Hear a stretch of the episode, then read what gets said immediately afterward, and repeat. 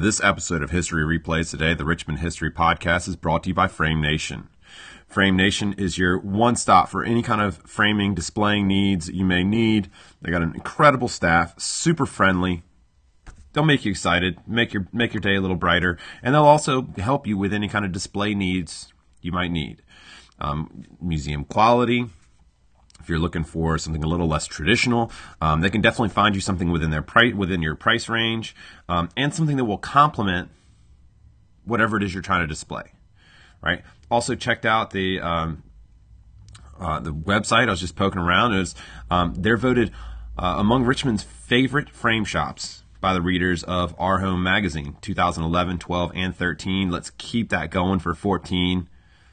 Should be fantastic. Um, always have a uh, um, uh, master certified picture framer there uh, on staff. Um, go down to Frame Nation. Uh, they are at uh, eleven South fifteenth Street. Um, they are on uh, frame nation dot net. Um, but don't go to the site. Go in and talk to them. That'll be fantastic. And follow them on Facebook, Twitter, Instagram, um, you know, Google Plus, wherever you follow people, follow them. I do.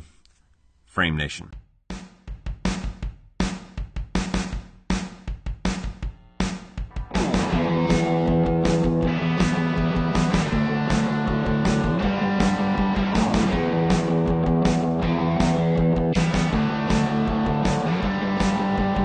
This is History Replays Today, the Richmond History Podcast. Thank you very much for listening. My name's Jeff Major. I have Jason Spellman on the show. He's been uh, a historical interpreter for uh, the National Park Service, the Richmond National uh, Battlefield Parks, um, and historic uh, Pamplin Historical Park. He also writes a uh, blog, historical blog, uh, called The Significant Word, Musings of a Rogue Historian. Uh, that can be found at significant word dot wordpress dot com, uh, but he is also a historical reenactor. Uh, he is involved with a group called the Liberty Rifles. You can check out the Liberty Rifles uh, at liberty rifles dot org. Uh, as you'll hear in the conversation, um, that's mostly what we talk about is, you know, reenacting and what it actually means. Um, you know, mostly hanging out in the Civil War battlefields. Uh, we actually end up talking a great deal about what they eat. Um, something you don't hear a whole lot about. Um, but, you know, I, personally, if I'm going to go fight in a battle, I'd like a pretty good meal beforehand. And I, and I think that was pretty rare, um, especially when you, you get into, you know, what these guys were actually eating. Um, I don't think a sandwich would be too much to ask for, but... Um, Tough times, man. I mean, it's, you know, you really get into how horrible and uh, how, how really hard it would have been um, to be a Civil War soldier. The uh, they do take it much more seriously than a lot of uh, reenacting groups. You know, it's not just camping. Uh, they're going to be marching and, you know, actually living by the, the standards that a Civil War soldier would have lived by. But before I get into this conversation with uh, Jason Spellman, I do want to acknowledge uh, that Richmond did lose one of its, you know, one of the most influential artists, one of the most important on the, the national, I mean, the international stage for that matter. Uh, Dave Brockie, definitely in the top five, um, you know, most influential artists. Whether you agreed with his performances, whether you agreed with his messages, that's not really relevant. Uh, you know, incredibly important to to the world art scene.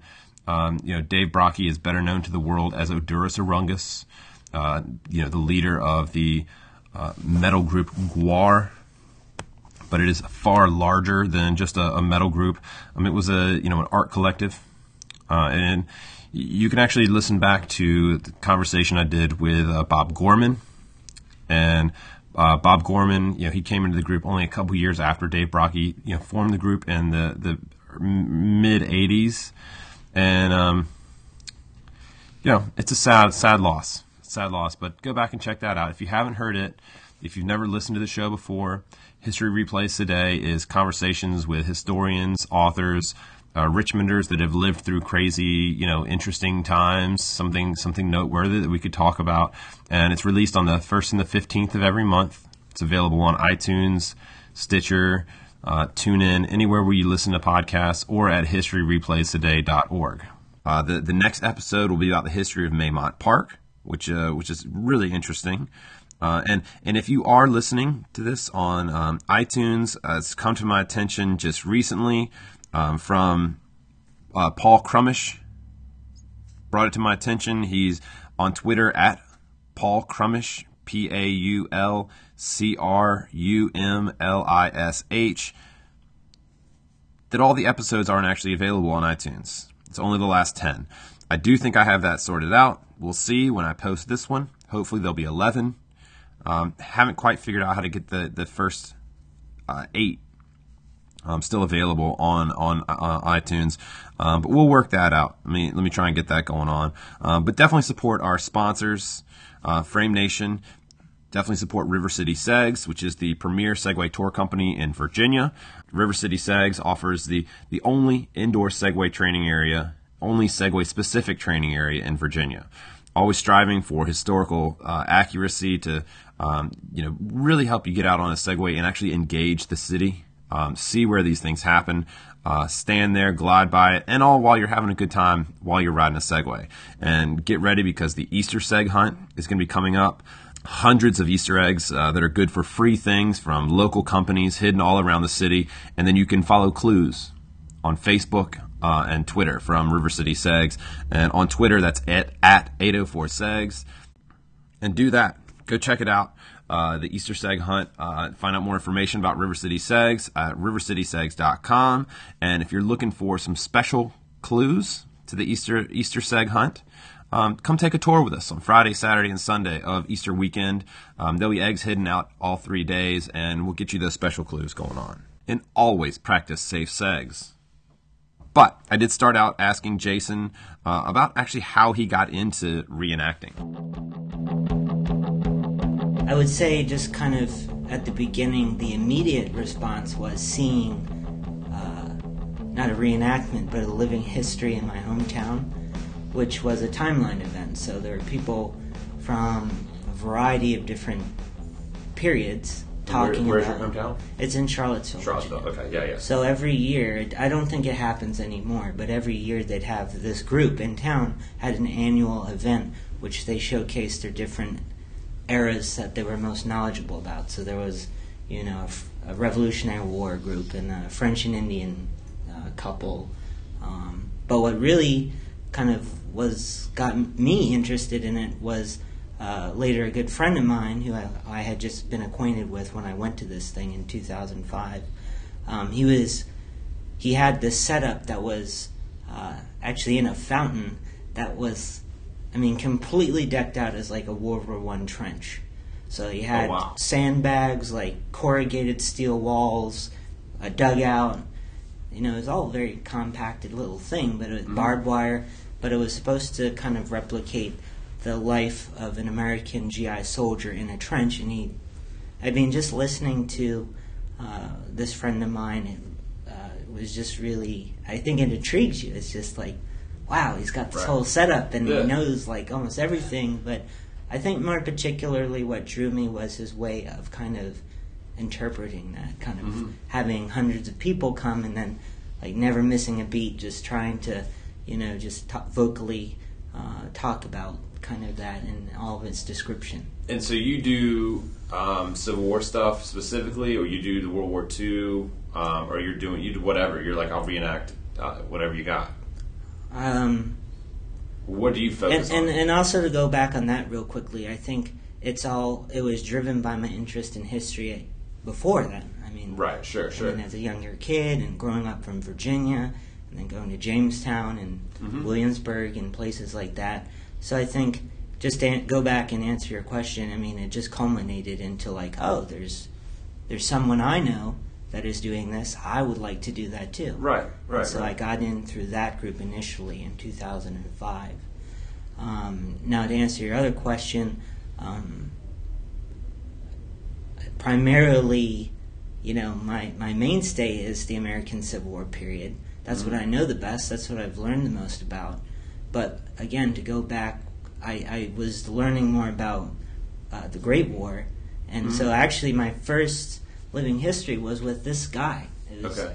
doing not Civil War, but World War One. And uh, And we did this event, which happens every year still, in Jamestown, which is, again, like a timeline, which means it's various time periods. Mm-hmm. And everyone showcases their stuff. It's called Military Through the Ages. It's actually going to be next, this month, actually. Okay. Um, but my first living history was actually doing a Signal Corps impression, and we had live pigeons.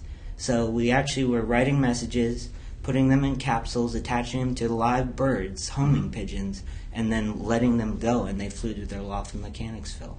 Wow. So that was a uh, uh, fairly unique experience right off the start. Yeah, and so that would have been World War Two. That was World War One. World War One, okay. Yeah. So, uh, and then I just kind of went back and followed my particular interest in the Civil War. From that group, I, I joined a Civil War group that was actually, like many mainstream groups, Uh, one that was based off an original unit during the Civil War. So ours was the nineteenth Virginia Infantry, okay. and it was our local hometown uh, infantry group. So they were there one hundred fifty years ago, served most of the war, were at Gettysburg, Antietam, mm-hmm. uh, surrendered at Appomattox. And so a lot of like mainstream groups have, you know, a unit in particular. Sure, sure. Usually one based in their hometown. And then they show up at these large-scale events as the nineteenth Virginia or whatever. So how's that work out? Where you, um, I mean, you borrow gear, or you just show up and, and get a coat, and the next year you got pants, or? Well, I have to uh, kind of clarify this because I don't think a lot of people realize it uh, that are not sort of in the in the know and not in the hobby. Mm-hmm. But so from the nineteenth Virginia, which as I said is a mainstream group, it's just. Um, it's not very involved. Uh, I started to ask more questions about like what you had just said, like, you know, what are they wearing? What were they eating? Where Right. are they going? And my mindset as I got, as I had been in that group for two or three years, started to ask more questions. Mm-hmm. So the people I were with weren't necessarily doing the same thing. Okay. Uh, to them, reenacting is just, and I don't think I don't have anything against it, but to them it's it's a recreational activity. It's sure. just it's camping, spending time with your friends, and then like cooking lasagna in a Dutch oven at a reenactment. Right. So for them, it's not it's not totally self-involved like it is for other people. Mm-hmm. So I started to transition from a mainstream group into the group here, uh, which I'm currently in. Uh, which is completely authentic. I mean, okay. we, the group, the whole sort of how you get into it is, one, they're a great group of people, and they were, they, you know, they're easy to know. Uh, some of my closest friends now. But we all have this sort of mindset, which is to do things as authentically as possible. Mm-hmm. So to answer your question, you know, before we go to an event, we try to research in incredible depth with numbers of people in the group, various components. So to give you an example, like last weekend, we just had our first sort of yearly uh, living history at Point Lookout. This is in Maryland. Mm-hmm. It's at, it's at, they recreated the barracks and the guard houses and the fort itself uh, for one particular area at Point Lookout. And so there was a lot of work to be done. Um, you know, food, for instance. It's going to be different when you're garrisoned as a Union soldier in a fort compared to a Union soldier living in the field. Right. So they were issuing, you know, your standard uh, for the Federals, hardtack, coffee, and usually beef that was boiled. Okay. So that would be in the field. A right. garrison event when you're in a fort, I mean, that's drastically different because they've been there a long time. Yeah. And it's just essentially...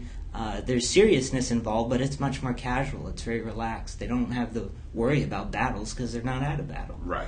So we, the person that put the event together had one person that was a cook company, and they were researching. Well, they, you know, we know exactly what they know because they wrote about it. They had, you know, beans and and uh, beef and rice, and uh, we even brought in a sutler, which is a, a person.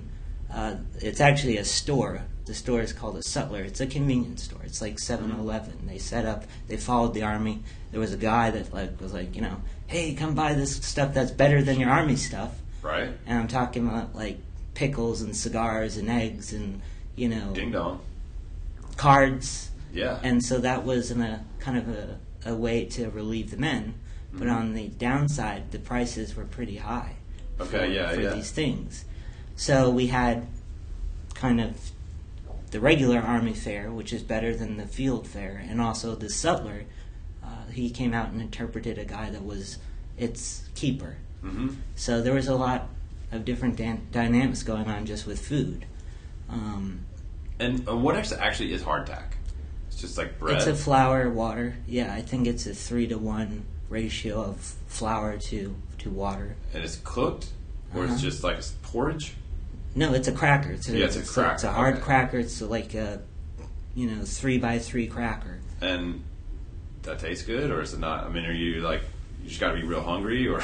Well, the the actual stuff, I mean, it was so hard that their original artifacts, they're, you know, still one hundred fifty year old pieces of hardtack that you can go to any museum and find. Right. Uh, it was incredibly hard.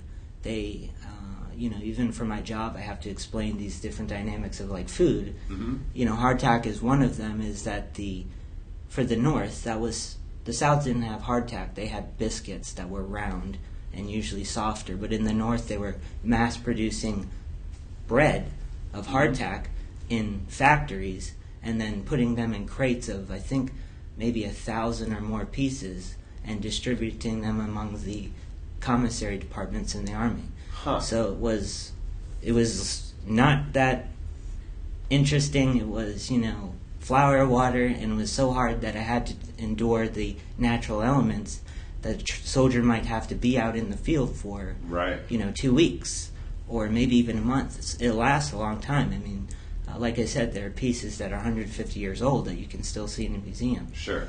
So it was, it was just standard army fare.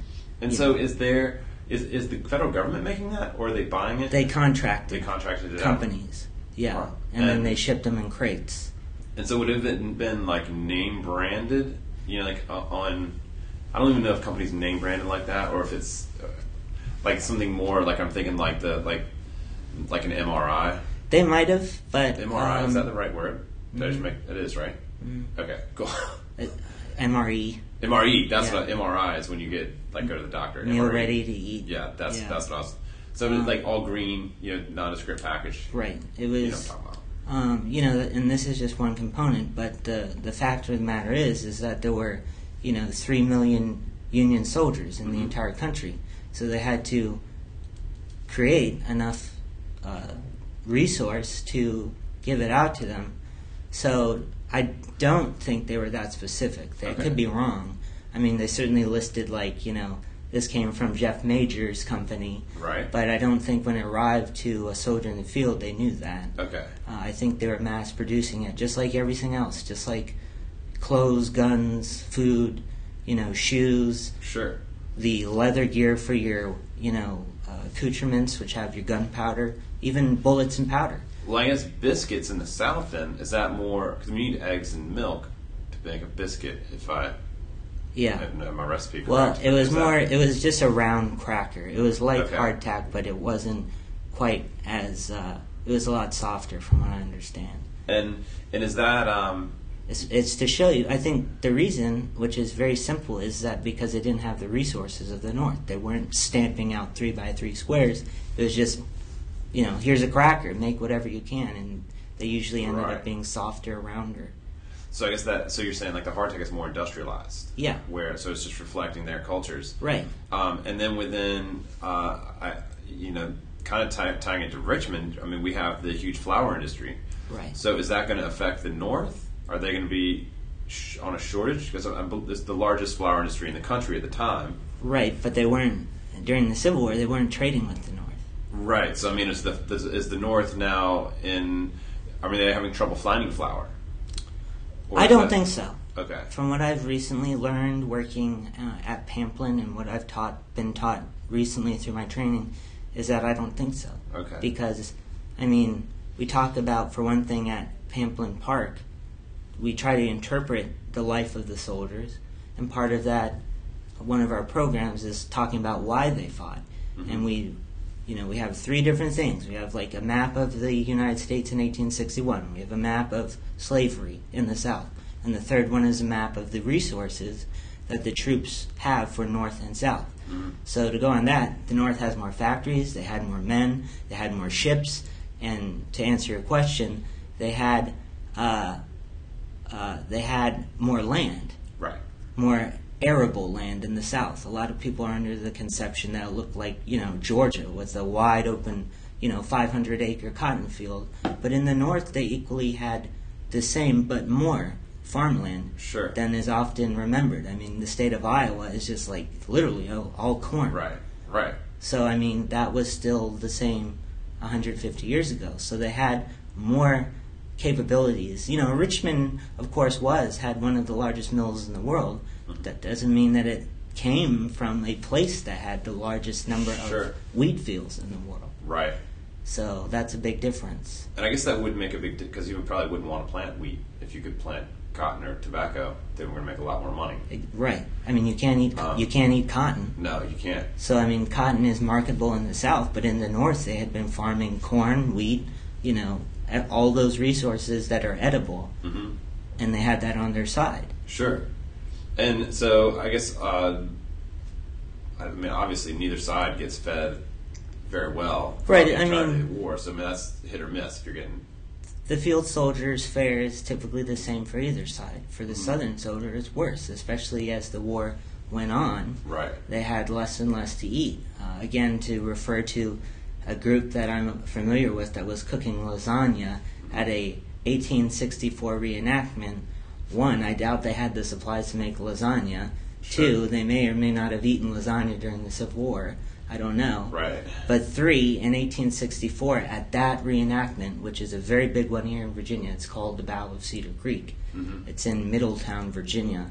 Happens every year, draws out a lot of people, makes a lot of money, is that the Confederate soldier in that period of the war, and again, this is what differentiates our group from the mainstream groups, is that they're literally eating just poached corn, right. which are kernels dried so much that all you have to do is add them in water. Oof, that sounds terrible. So that's what the Army under Lee and in the Valley had been eating for eighteen sixty-four to eighteen sixty-five till its end. So, I mean, is that any good? I mean, you ate that. I mean, is that like, are you like? No, it's not good. I mean, that's the reality. Is that yeah. are the real authentic groups? They can deal with that. That's sure. just what you're get. You were given one hundred fifty years ago as a Confederate soldier. Right, it's and a couple that's, days. You'll be all right. Right, and that's what you put up with. Yeah, they survived after how long and.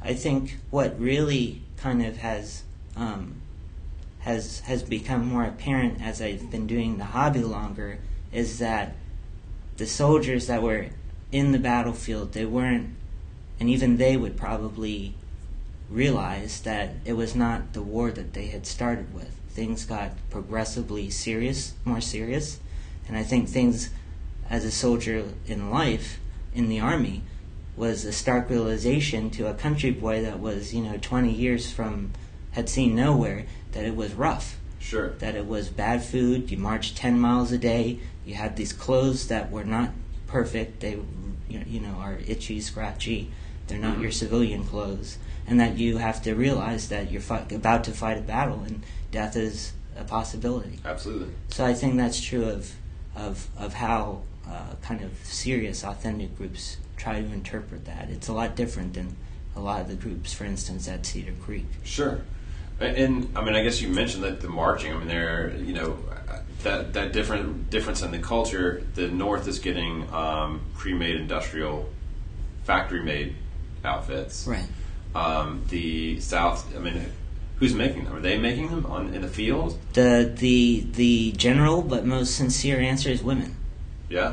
Just women in the North and the South, they were making stuff. If you go to a museum, Tredegar here in Richmond, any Civil War museum, Pamplin, wherever, usually what you're looking at was made by a woman.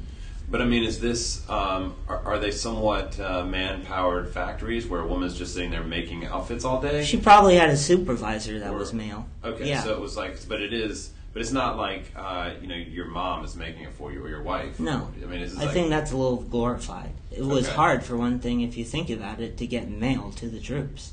Yeah, sure, sure. Your wife could have knit you a pair of socks, doesn't mean it's going to make it to your camp. Right. Which is, you know, if you're from Wisconsin and you're fighting in Virginia, that's a package that's traveling, you know, three thousand miles. Sure. Is it going to make it there or not? Or depends on whether the battle is happening. Right. Because your supply lines could be cut.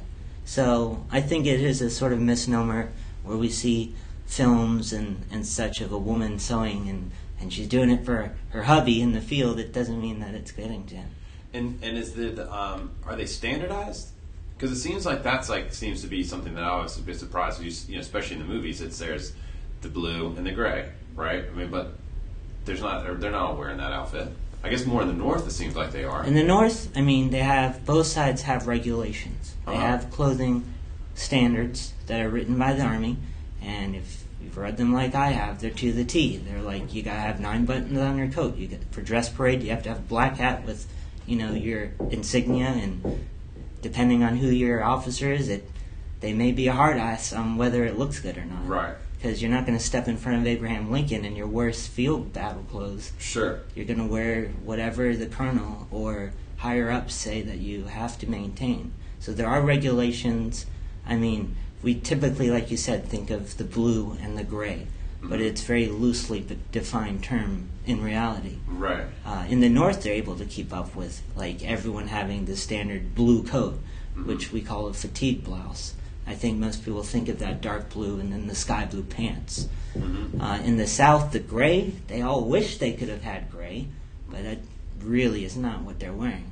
Right. Uh, it's a type of cloth which my reenactment group uh, really tries to show uh, in large number because of the variation in color.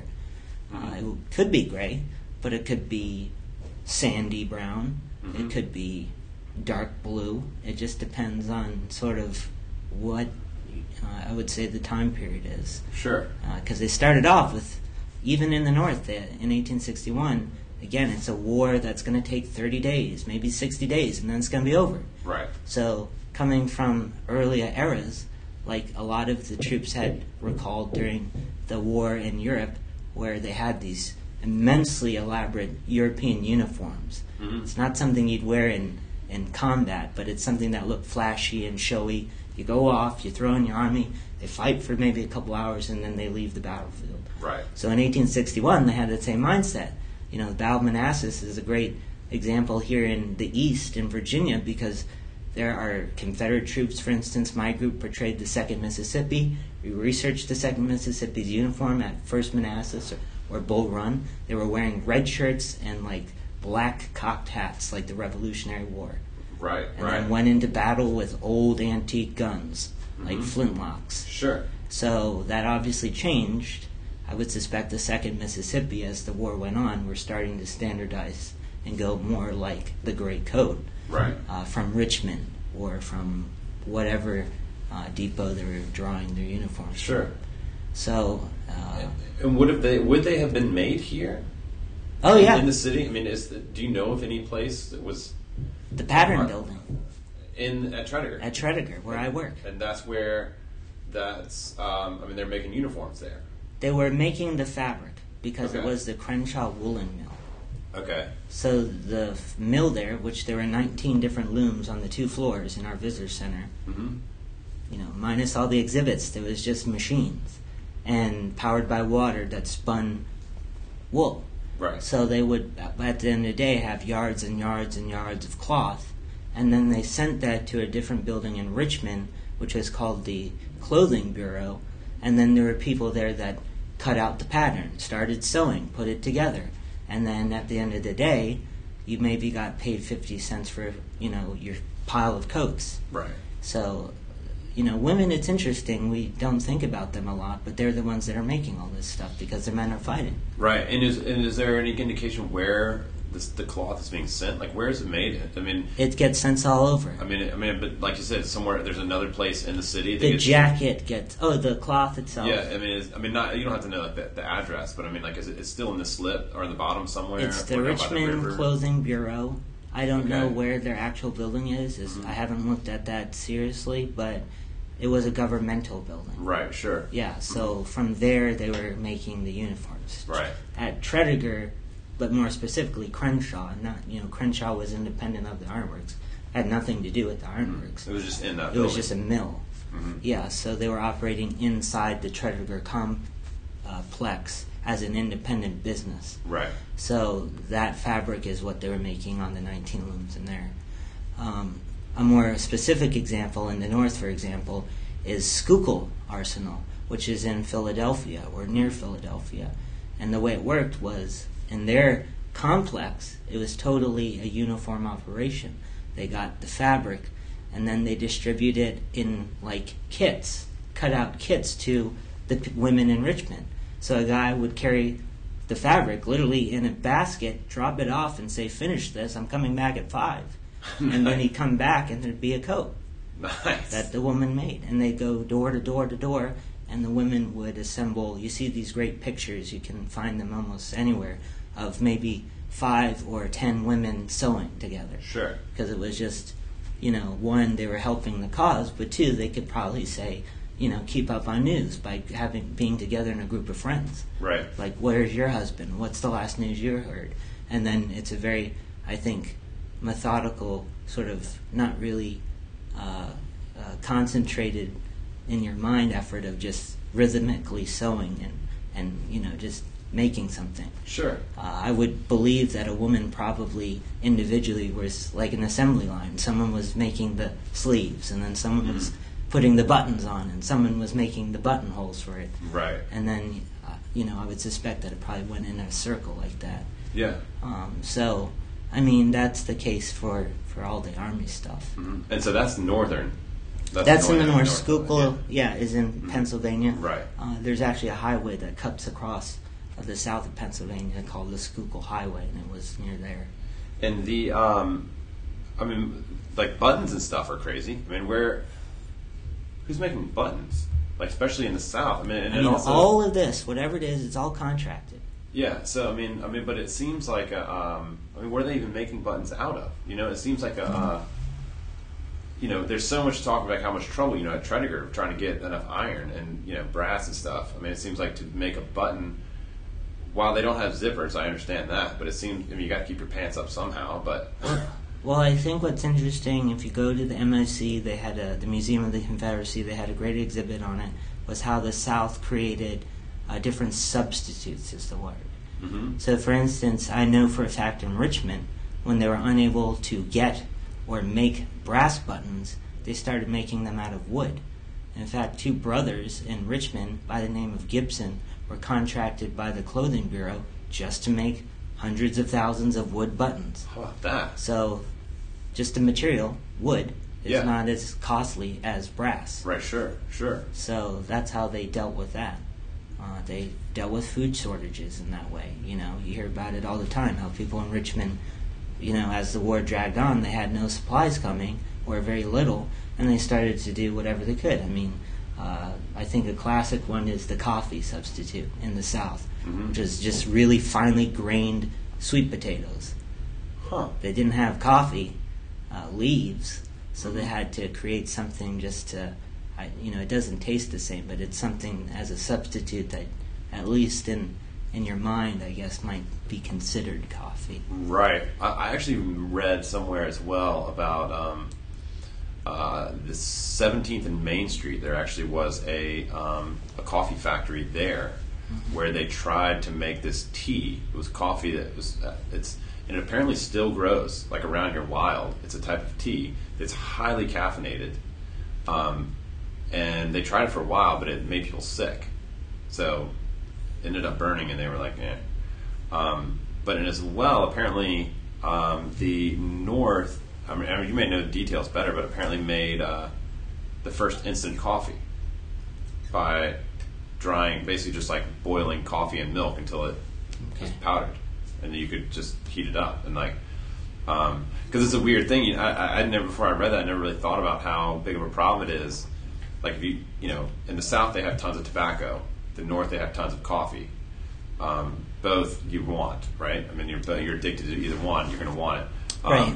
So it may not have been, I think, an addiction in its, you know, the actual coffee term, but maybe the mind was thinking, well, the sweet potato tastes like that might do it. You know. Uh, but they apparently, you know, they had to combat the problem that if all these people have coffee and you're bored, you're not doing, you know, especially in the winter, um, you know, what, I don't know, if you have ten thousand men, you know, you now have, what, five thousand fires that right. are now giving your position away. The environment was, in our state, was completely changed. I think that's another thing uh, to recall, is that the shortages affected the people, the troops, in a way that, you know, to continue on fighting the war, which I do, you know, in their mind, they, in their, in their thinking, their ideologies, they really wanted to finish for either side until the very end, is that it ended up being affecting people in the sense of, not only is the army not going to give you enough if you're in the South, so you have to compensate that with substitutes, but also the land is going to provide that as well. Mm-hmm. So the army very loosely, very early on even, was saying you could forage is the term for food, which means right. you could be authorized by the army to have a party that goes out in the countryside, takes out of people's food, because remember, most of nineteenth century America is working on a farm, right? And then you bring it back to your regiment, sure. And you know, it's it's it's uh, like you, we, you find a hog that you, just happened to be yeah. inside a fence, and, and it's in the name of the country. Sure, it's you're saying, you know, sir, ma'am, your cattle, this is now ours right. for the good of the troops, and we're fighting for your ability to be here. Mm-hmm. So, you know, that was something else that the armies did as well. And, you know, I think it's great when I go to the kids and you explain to them, well, they had coffee and they had a hardtack. But imagine what happens when you come across a farm. What can you get from there?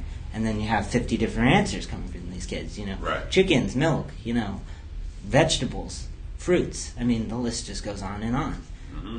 With the army, it's not that diverse of a menu. So, I mean, the the people were providing that. And, you know, to give, you know, a lot of people think of Sherman as, as whatever you want, but when his troops marched through Georgia, not only were they making it a message to the people of the South that this is what happens when you support the enemy, but two, we're taking your food as a as a demand for the army, right? Uh, to keep the troops, you know, literally alive, because the army food was pretty nasty. I mean, we're not... They weren't thinking about nutritional values and vitamin C, right? Like the M R Es today, they're loaded with calories. I mean, I think I had a friend in the Marine Corps that told me that one meal has a thousand calories, right? Maybe more. Mm-hmm. So you eat three of those, you got three thousand calories going in you. And these guys that are now in the military that are serving, I mean, they're huge because right. they're eating a high calorie diet. Soldiers, sure. one hundred fifty years ago during the Civil War, even earlier in the Revolution, they did not have those calorie-based foods in general. Sure. So, you know, it's it's a big difference in terms of eating habits, and a lot of the troops got sick because of that. And since they have, um, you know, uh, you know, it sounds like pre-made, you know, especially the hardtack. I mean, the beans, I'm assuming someone prepares. Is there, are there military cooks? Yeah. I mean, are they, and and what kind of stuff are they actually cooking? You just heat up beans? Well, they're, they're whole departments. Um, I mean, that are traveling with the armies. Yeah, we often, I mean, that's another thing that's hard to imagine, but the army is not just men with guns marching. It sure. consists of thousands of wagons of supplies. It consists of a, a regimental blacksmith that, and a shoot, and a, uh, uh, a farrier that puts on the horseshoes to all of the horses, the cattle, the cavalry has horses. Right. So, I mean, there are people, it's an entire city, as one soldier described, that is moving through the the Virginia countryside. Yeah. Or in the West as well. Mm-hmm. So, I mean, it was not a small operation. It was a huge, huge feat. That's why these armies were always near a road or a river or railroads, as Ed Bars liked to say in his R's, mm-hmm. river, roads, and rail. Uh, they were always near somewhere that was... able to have transportation quickly. Sure. Because the troops not only had to get to a battle quickly, they had to have all their stuff with them. Yeah, yeah. So it's very rare to hear about an uh, an operation that was not sort of accessible very quickly. Yeah. I mean, Manassas was near a junction. You know, Richmond is a city. Petersburg is a city. Mm-hmm. The valley has roads that goes up the, through it, you know, so they fought along that. Yeah. Um, you know, there's not that many battles in, in Missouri. Right. There's a few, but not that many. Or in Arizona, there's mm-hmm. one, uh, Glorieta Pass, but I mean... They didn't fight their battles in the middle of nowhere. Sure. And so, um, I, this is going to be totally random, but do you, have you come across any menus? I mean, any uh, um, recipes? Well, like, uh, rest, like the chef? Yeah, there's no real formal recipe as far as I'm aware. Maybe someone okay. not more knowledgeable about the commissary department might know.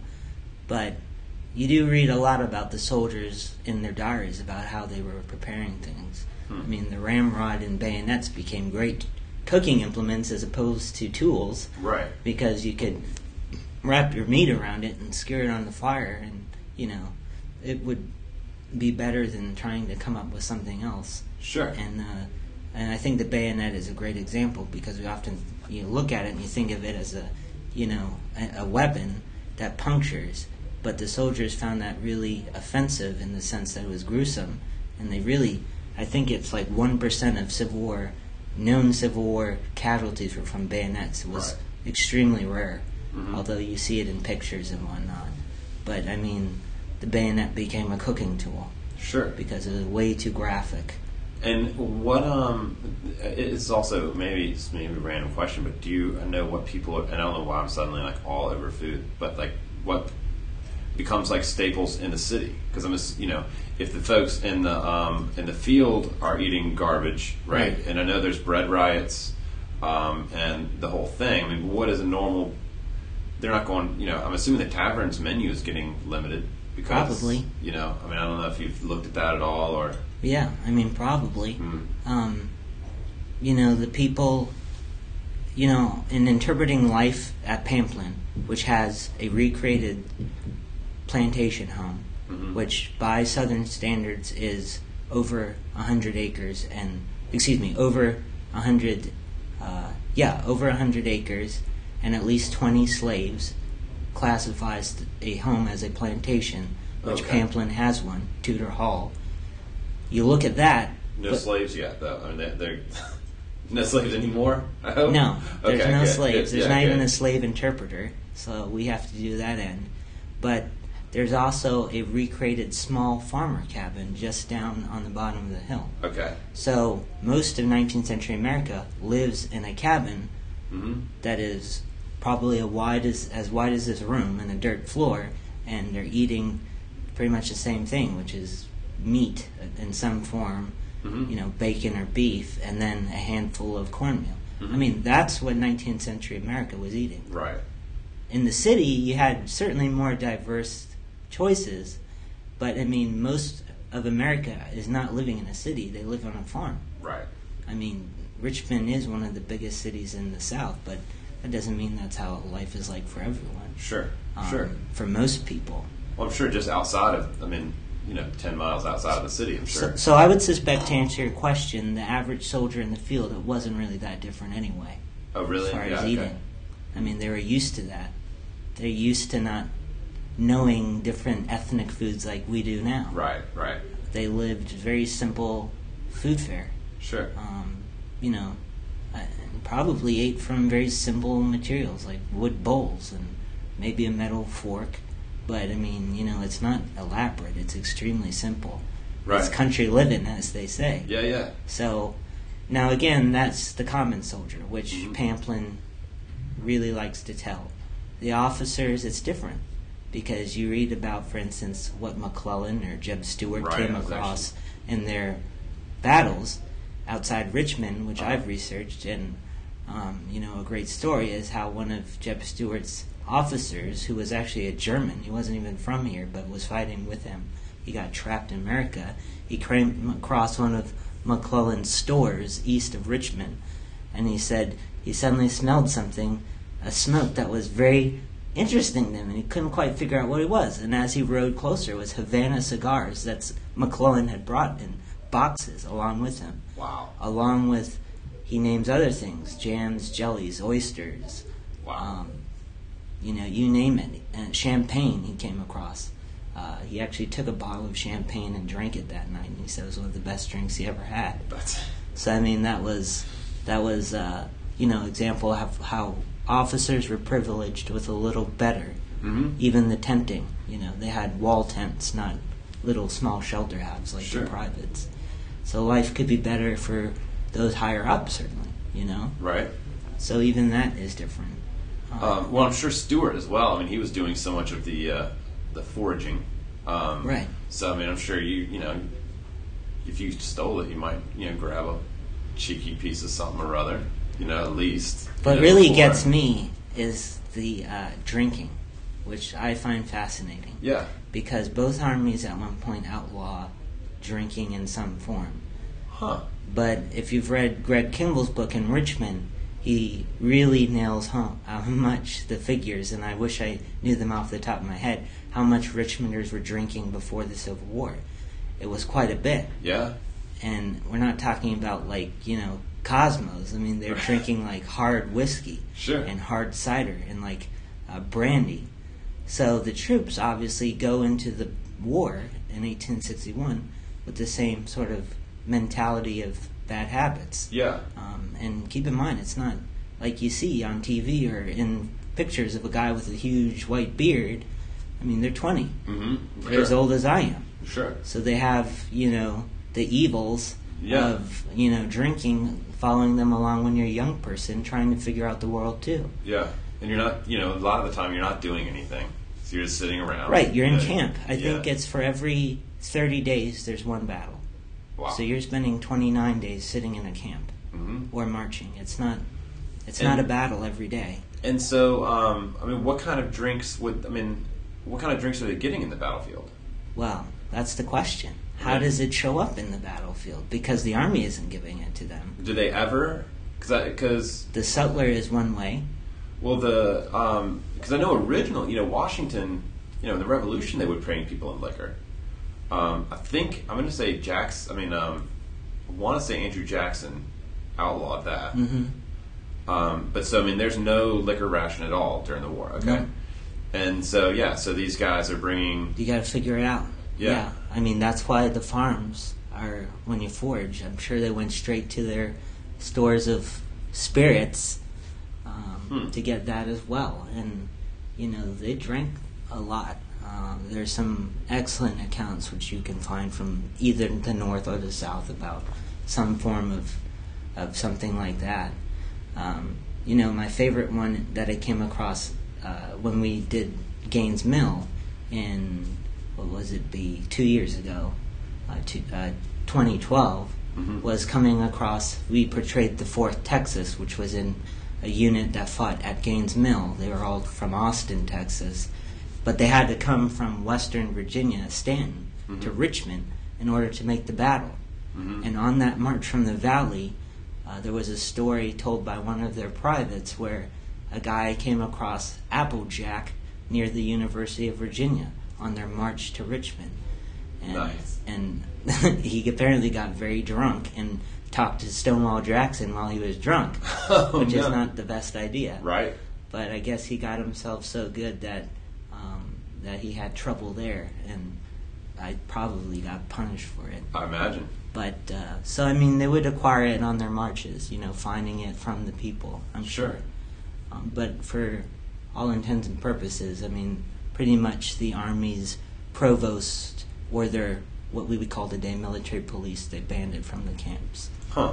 So you could be punished for for for bad behavior, not just drinking, but gambling was a common punishment. We do that at Pamplin. We, we try to point out someone that's a card shop, of course, and joking, but, um, you know, we throw them up Uh, on top of a stoop and make them wear a sign that says gambler and then have everyone laugh at them. Uh, right.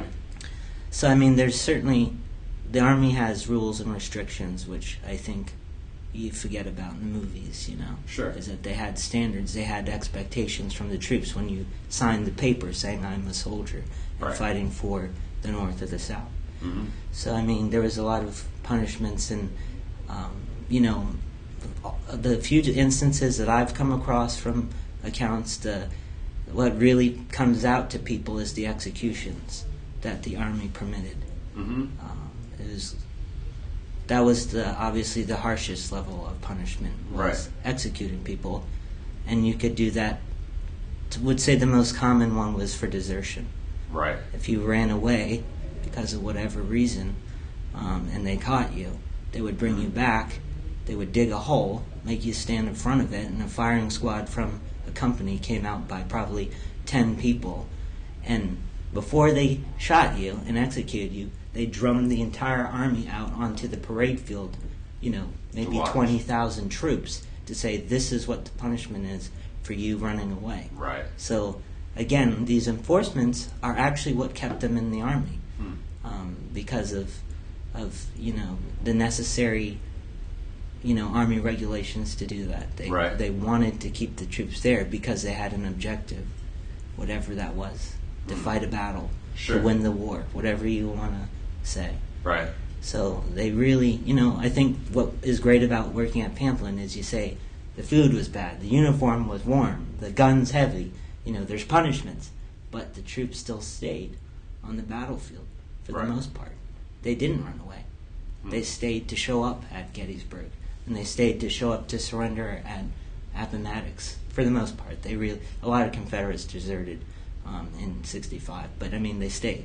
Right. Is the, the greater lesson of one of our programs. Huh. Is that for all the hardships that they endured, the troops still, you know, were committed to, one, doing what they were supposed to do in the Army, but two, I really, in their minds, believe, think that they were committed to the very end for either side about whatever that cause was. Right, and you, you know, it's funny because you actually mentioned that there were no um, slave reenactors, um, but the do you guys when you guys go out and do battles? Because I'm assuming the Confederates had slaves, you know, that were in the armies. I mean, do people actually come out and do that? In my group, in a couple of instances, we have had we have had African American um, members come out to portray life for one side or the other. We've done both. Um, in either case, they're not interpreting the life of a soldier. They're interpreting the life of uh, usually something less than that, like a cook mm-hmm. or an ad, uh, an aide for an officer, his servant, as they called them, for either the North or the South. They had what they called servants, and right. they were just, they were doing privileged stuff like washing clothes and cooking food and you know, helping with the supply wagons. I'm not saying that they wouldn't have made good soldiers. I'm saying that's the capacity that they served in. They didn't put a gun in their hands right. and say, you're off to fight the enemy. Um, so we have had some small-scale uh, African-American uh, folks come out to do that um, at a couple reenactments, which is kind of unique. I don't think they necessarily mind because I think that role is important to them. I certainly think it is. Well, it's a different. There's a there's a lot more romance that you can put into being a soldier than to being uh, an enslaved person. Yeah, it's certainly um, right. I think it's not as it's probably not as glorious in the sense of, of those mm-hmm. those values that white soldiers have, but it's still nonetheless uh, something that's important. I would say right. to, to to the people I know that reenact that sort of person. Um, And then there, but there are other examples of, of, you know, like the fifty-fourth Massachusetts, which was in the movie Glory. Right. And they were an all-black regiment. Sure. Um, Richmond boasts several uh, of what they called the United States Colored Troops, which are designated African-American regiments. Mm-hmm. So it wasn't a state endeavor. It was you're fighting for the national government right. as a black soldier. Mm-hmm. Um, and again, fourteen of them got the Medal of Honor right outside of Richmond for one battle. So, I mean, there are instances, you know, I think I think altogether in the Army and the Navy, I think it's it's something like two hundred thousand African-Americans uh, enlisted. Mm-hmm. So, I mean, they're certainly a large part of that whole equation. Sure. Um, and yet the story for them is very different historically. Absolutely. They're, they have different values than white soldiers do. So, and it's also um, not obvious for someone listening, but you're not white. You're Korean, Korean, right. Mm-hmm. Korean, Korean, right? Yep. Yeah. So, I mean, are there Korean soldiers? Are we? I mean, is this is that part of it? You just kind of. I don't think. Go with it. There aren't that many uh, as far as I'm come across, I haven't found an example of a Korean soldier, but there's certainly Asian Americans that fought for both sides. Mm-hmm. Um, in fact, when I first started with that living history group, I was specifically portraying a Chinese uh, descended soldier that was from that was enlisted with a New York regiment, which was the seventieth New York. Wow. So I had a very specific example mm-hmm. of that, um, which it, you know, just in general, I think that's how a lot of people probably have heard of me or know me in the reenacting community, is is that very specific uh, identity and portrayal. So the Asian guy. Yeah. There aren't that many, yeah. believe it or not. No, I mean, I, but uh, I mean, I think most people would assume that it's a very Anglo-Saxon, and it um, was job or thing, hobby. I, I would suspect probably more Southern as well. Yeah, um, and it know. and it is. I yeah. mean, it was. It's not a disservice to anyone yeah. in my group, because that's really how it is. I mean, it'd be one thing if there were, you know, fifty of me showing up to right, a reenactment, right. like an entire Asian, right. Um, like army, like one hundred thousand. But I think I'm very unique in the sense of where my interests are and who I am as a person in general, that that's not necessarily, uh, I guess you might call it an issue. Mm-hmm. Uh, you know, I don't think it really is. Um, it isn't as far as I'm aware, but I mean, it's it's a unique component uh, that people absolutely. probably know me by. Yeah, absolutely. And the fact that, I, that I've spent a lot, good part of my life to learn about that subject. Yeah, sure. Um, so, you know, I think it's interesting in itself is that, you know, all of the Civil War history is just really diverse. I mean, you know, there's just, there's so many components to it that uh, it makes a very unique experience. Um, you know, I think in reenacting, just going back to the hobby, um, you know, it's the little things that you really... Even I've done it after nine years, you, you appreciate. Um, you know, the battles don't do it for me anymore, to be honest. I don't look forward to a battle anymore, reenactment, because to me they're all the same. Right. Um, you do your job, you do your formations, your maneuvers in your group, you fire your gun, and it's pretty much the same experience after nine years. Sure. Um, you know, it's one thing, you know, certainly in numbers, if you're facing, you know, like at Gettysburg last year, I don't know how many thousands of reenactors, um, so that's interesting. But for me these days, it's really the little things. I mean, uh, going back to the event which I showed you pictures of at Point Lookout, uh, I came and I spoke with another long-time uh, friend of mine in the group, is that it was that night on Saturday when we were in the barracks, and my group was putting on the skits for the night, the different shows. And there's no electricity, it's pitch black out at Point Lookout, Maryland, but you have maybe twenty candles lighted up and people that are doing different acts on the main stage mm-hmm. with all your friends around you in uniform. That it, I told him, and he said the same thing, that it's like, wow, I wish wish I could get people that are not, uh, that don't know what we do in the hobby to come here right now and see why we're doing what we're doing. Right, and so that would have been pretty normal for um, folks to be doing like talent shows? It was, um, I mean, it happened. I don't know if it was regularly. Okay. But, I mean, it was common to have acts uh, within your companies, uh, you know, on either side doing something for fun. Mm-hmm. It was just relief from monotony of life, relief sure. from drilling, absolutely. Which my group does a lot. I think we drilled for about four hours the entire day. So, I mean, it's a relief just to have fun with your buddies. I yeah, mean, sure. We had one guy that, that read Julius Caesar, uh, Shakespeare. That's very common for the soldiers to read Shakespeare. Uh, we had the sutler guy come out, and I hope I'm not ratting him out, but he did a minstrel show with a, one of his apprentices. Mm-hmm. So the kid came out in blackface, and I'm not saying that this is... You know, you'll, we're laughing at it in the modern sense, like, I can't believe sure. he's doing this.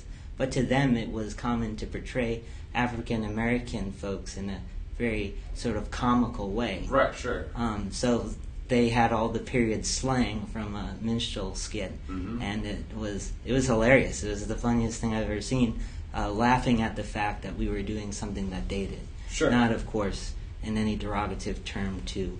how probably they interpreted right, that. Right, sure. But uh, we had someone do that. We we sang uh, songs, that period songs, like the Battle Hymn of the Republic, mm-hmm. um, and and uh, Hardtack, Come Again No More. Mm-hmm. So I mean, those are the experiences for me after doing it for nine years. That you're like, you look around and you're like, there's nothing modern here. We're all wearing completely authentic uniforms. We're drinking from period bottles. Right. We're eating period food. We're doing period skits. Yeah. And you get to that point where it's just like, you know, wow, I'm in that one window where it feels like nothing is modern. Sure, um, sure. I think that's what's one of the beauties of reenacting that I don't think people... Kind of get lost in it? Yeah, that I don't think modern... Um, that most people... Not modern. I think most people don't understand is just the ability to um, find departure from from everyday life and mm-hmm. just live simply. Or, yeah. You know, not... You know, it probably wasn't simple to them, but...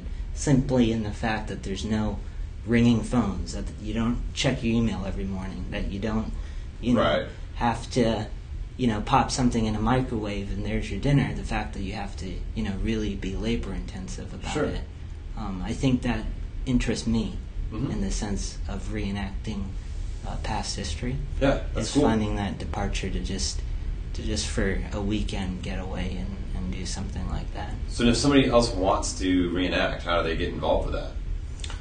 Well, I think uh, in my g- group, it's, uh, like I said, a very particular knowledge. Mm-hmm. I mean, it's pretty easy to see who's really interested in something and who isn't, because they wouldn't be in my group. Right. My group is, um, not to flaunt ourselves, but we're very, you know, authentic. And mm-hmm. like I said, some people can do it. They can march ten miles and eat that army food. Other mainstream groups can't, and so they do their own thing. Mm-hmm. Like I said, I have nothing against them, because that's their weekend, that's how they want to spend it, their time. Sure. Um, but it's not the mindset that I had, right. to be fair on myself, when I began. Right. Um, it changed. Right, um, sure. Because I think you really have an affinity for those people in, in doing it yourself. Sure. Um, I think most people probably say that, you know, You don't. You try to come as close to as you can. You don't ever say that you're a soldier, because we're not. Right. In reality, as authentic as my group is, we're not. Right. Like I said, drinking would have been banned last weekend at the barracks. Right. But it happened. Sure. So, you know, we're not saying that. You don't ever say that you're exactly like they were. Right. You just hope, and I think it's true for people more so that have descendants mm-hmm. uh, of the war. Uh, you just say, I wish I could come close to enduring the experience that they did, because it was so much more apparent to them. Sure. Um, so you just hope that you find that window yeah. of uh, of understanding, right. I think, is, is the best way. And like I said, for me, it's not the battles. For other people, it is. Sure. It can be. Um, hmm. But for me, it's not. So, you know. And I guess one thing I always wondered, like, as far as the battles go, Um, because I got we got to get out of here in a second. But yeah. um, how do you choose who dies?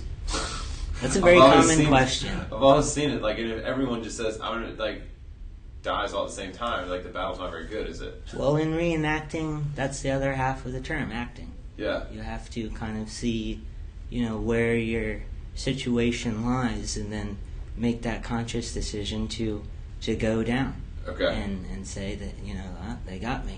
You know, it's just sort of, um, it's just sort of, you have to rec- find that moment to recreate it. Um, you know, I just watched a show on um, National Geographic, I think, that had that component as, you know, the the, the death on the battlefield. Mm-hmm. And, uh, you know, I think a good reenactor probably has a really elaborate, thought-out thing. Uh, to give myself away, I really try to loosen my hat up just a little bit, and then when you go forward and you you know you really sort of jolt your head, the hat goes flying off. Sure. And that's, you know, you go backwards because the impact from a bullet is at some, you know, one hundred miles per hour at you, and mm-hmm. it's a fifty-eight caliber, so it's like the size of a Desert Eagle and mm-hmm. a pistol in our sort of comparison. Sure. So I mean. You know, there, and I, I think probably that's also what doesn't attract me is is is that that trying to make it glorious, because it really wasn't. I mean, right. In any war, it's a twenty-year-old kid sitting at least at the end of the Civil War, in a trench.